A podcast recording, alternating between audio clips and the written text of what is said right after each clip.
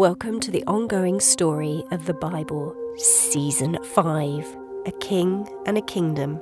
David's youngest son, Solomon, is Israel's third king, and he establishes and builds his kingdom. He sacrifices to God at Gibeon, and in a dream, God asks what Solomon would like for him to give him. Solomon answers he would like wisdom, and in return, God gives him abundance in every area of his life. Episode 7 True love reigns. At court, Solomon is brought the case of two mothers who say that one baby is theirs. Both women work as prostitutes and live in the same house. Solomon's solution is to divide the baby in two. Now, the true mother relinquishes her child in order to save its life. Now, Solomon establishes 12 administrative districts separate to his tribal ones. Each district has to provide slave labour for one month each year for Solomon's kingdom's building projects. Now, 50 miles north of Jerusalem, in the hill country of Ephraim, Solomon has vineyards. He rents them to a Shulamite, meaning perfect or peaceful one. The Shulamite woman has two sons and three daughters. The youngest daughter is very beautiful and works hard pruning vines and setting traps for foxes. While working one day, a young man meets her and compliments her, and she's embarrassed. Thinking he is also a shepherd, she asks him about his flocks, but instead he replies with tender words. They keep meeting together, and he speaks of love and a future together. Then one day he has to go away. The Shulamite girl stops thinking about him and dreams that he were near and would return. Now Israel undergoes massive building and fortification projects. Solomon drafts 30,000 men as forced labour from enemy tribes, 80,000 quarry stone, and 70,000 transport it. All the stones for the temple are cut off site. Now Solomon makes a treaty with King Hiram of Tyre, who supplies building materials. Then he gives Hiram 20 towns in Galilee. King Hiram also sends experienced sailors to help Solomon establish a fleet of ships.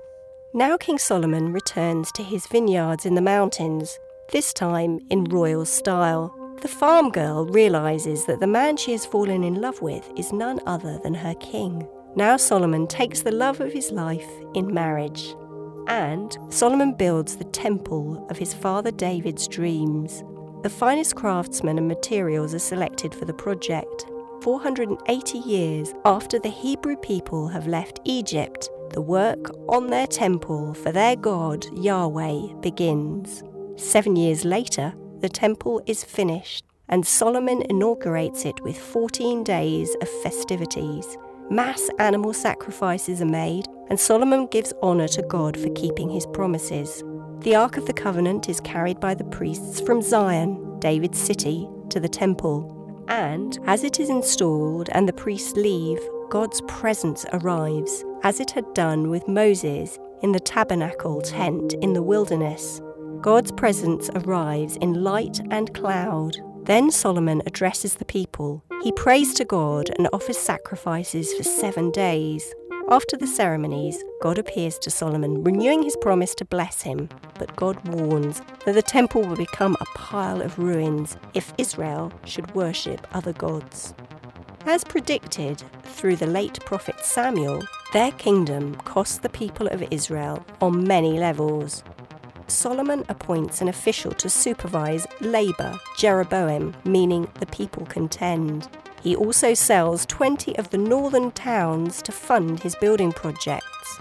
Meanwhile, the people and the province of Judah in the south remain untaxed. Solomon has everything, yet he desires more at the expense of others. His motives change in the story from the first beginning to being thankful for God to an attitude of entitlement. As Solomon's heart turns from God, so does his heart turn toward Israel and even his own life. He takes 700 wives and 300 concubines. He's even married to a princess of Egypt, Israel's old captors. Yet the story shows that both his enemies are also married to Egyptian royalty. Solomon ends his life on a political level footing with his enemies. He has begun his reign with the advantage of a relationship with God, yet he chooses to reject this relationship in favour of his own knowledge, power, and provision. You can read the story in the book of 1 Kings, chapter 11, and in the book of the Song of Songs. The Bible library is a bit like viewing the world from space and then zooming in to a specific location. You can find connections and references across interwoven books of history, poetry, wisdom, law, and other writings spanning time and space.